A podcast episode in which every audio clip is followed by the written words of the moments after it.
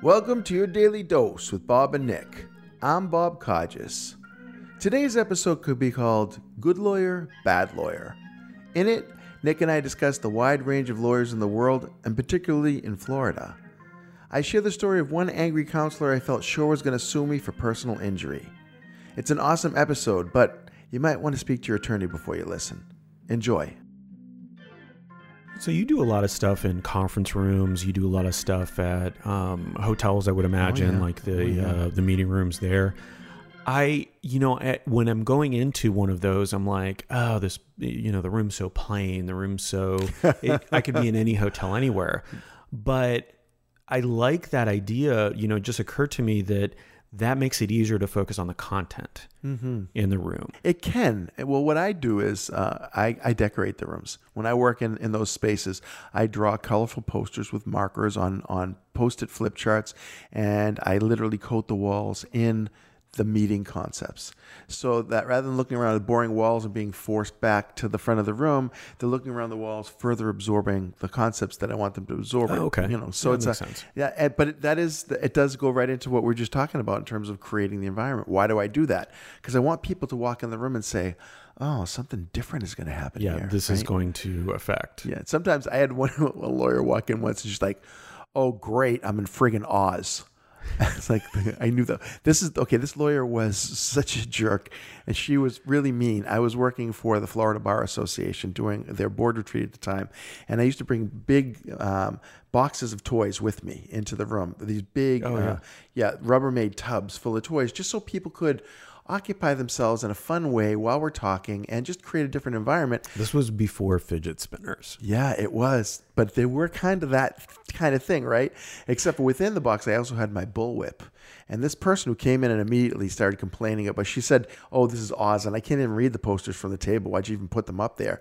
And she was everything was so negative, and and everybody kept looking at her, knowing that she was so negative, that I got a sense of who she was. And just before we broke for lunch, she discovers the bullwhip in the toy box, and she looks over at the chairman of the board and she goes, "Hey Joe, this one's for you." And she tries to whip the whip, and the tip of the whip catches her hoop earring from the back and rips it violently out of her ear. She is now bleeding all over her light gray suit, and she's like, "Oh, oh, it caught me."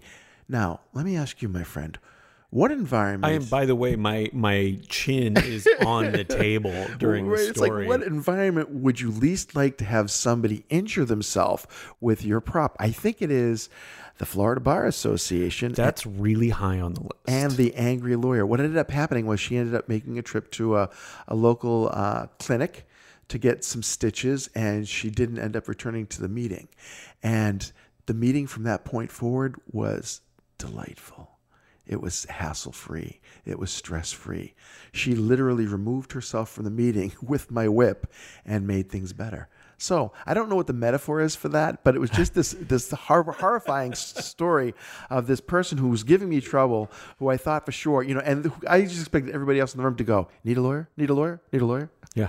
Oh, didn't half of them chase her to They the clinic? Most of these people were really swell human beings. Yeah. I have to say that too. I think lawyers get too much of a bad rap. oh, of course. I work with the, um, the Academy of Collaborative Professionals. These are friendly divorce lawyers, and these are some of the nicest people you'll ever Wait, so meet. are they they deal with people who are going through a friendly divorce, or they are friendly and they're divorce lawyers? all both? of those, all Both? of those, uh, and it's beyond divorce lawyers. They're actually divorce lawyers, financial professionals, mental health professionals, all combined together to get you through the traumatic experience of a divorce with as little pain as possible. oh, okay. Yeah, just like yeah, that's one group. You know, you got Florida Legal Services, who they provide free services to people who need it in our community, and these are people who care more than the average, and yet lawyers are reputed to care less than the average, right? So, uh, I just want the world to know that there are some fantastic lawyers out there, and some really good human beings out there who are lawyers, and uh, so don't lose hope. I have not lost hope. I know you, Eh, yeah, a little bit, eh. maybe sometimes. Hey, it's Nick. Thank you so much for listening. There are a few professions that get a bad rap. We stereotype people who sell used cars, insurance company executives, and lawyers. I'm going to go out on a limb and say there are more good than bad in any profession, but keep the bad ones away from anything that might rain karma down upon them, like Bob's whip. Have a great day.